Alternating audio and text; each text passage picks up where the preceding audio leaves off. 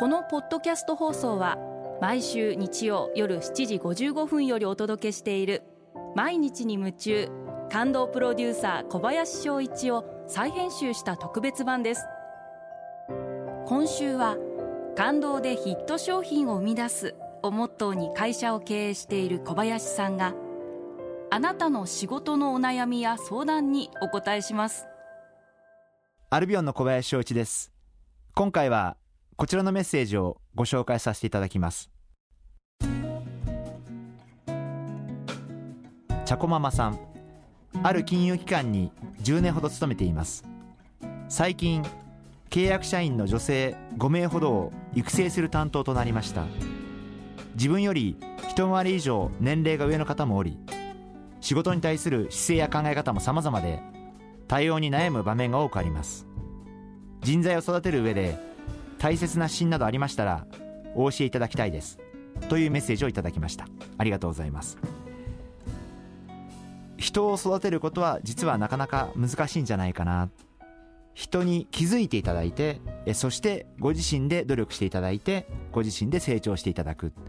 そういうきっかけを作ってあげる。まあそういうことができることなのかな、えー、そんなふうに、え思っております。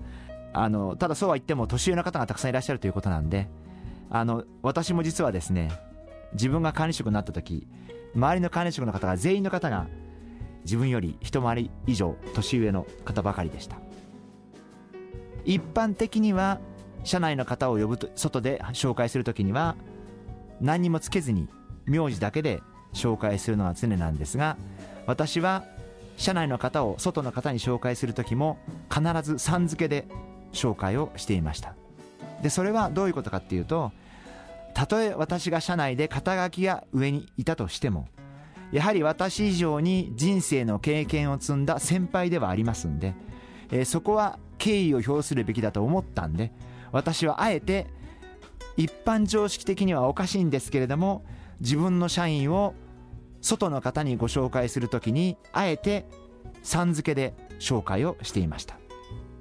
さん付けにした方が相手も気持ちいいでしょうしやはり何ていうのかな気持ちよくお互いに仕事をするっていうこともすごく大事なんじゃないかな、えー、そんなふうに思ってます。大事なことは相手も人生がかかっていますんであるいは相手の人生を考えた時には必要があれば真剣に話す時には真剣に話してあげる。真剣に起こる必要がある時には真剣に起こることが必要なんじゃないかな、えー、そんなふうに思っています。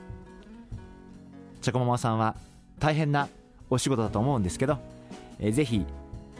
人生の先輩には敬意を表しつつでも必要があれば本当に必要なアドバイスはしっかりとして差し上げる。ただ仕事の本質として間違っていなければ自分とは違う考え方も認めてあげることも必要じゃないかな、えー、そんなふうに思っています。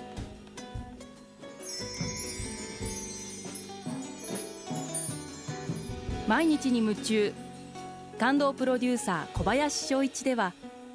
あなたからの仕事のお悩みを受け付けています。番組ホームページにあるメッセージフォームから送ってください。お送りいただいた方の中から抽選でアルビオン化粧品のロングセラー化粧水薬用スキンコンディショナーエッセンシャルとソープをセットでプレゼントいたします。カリスマ社長に直接相談できるチャンスです。たくさんのメッセージをお待ちしています。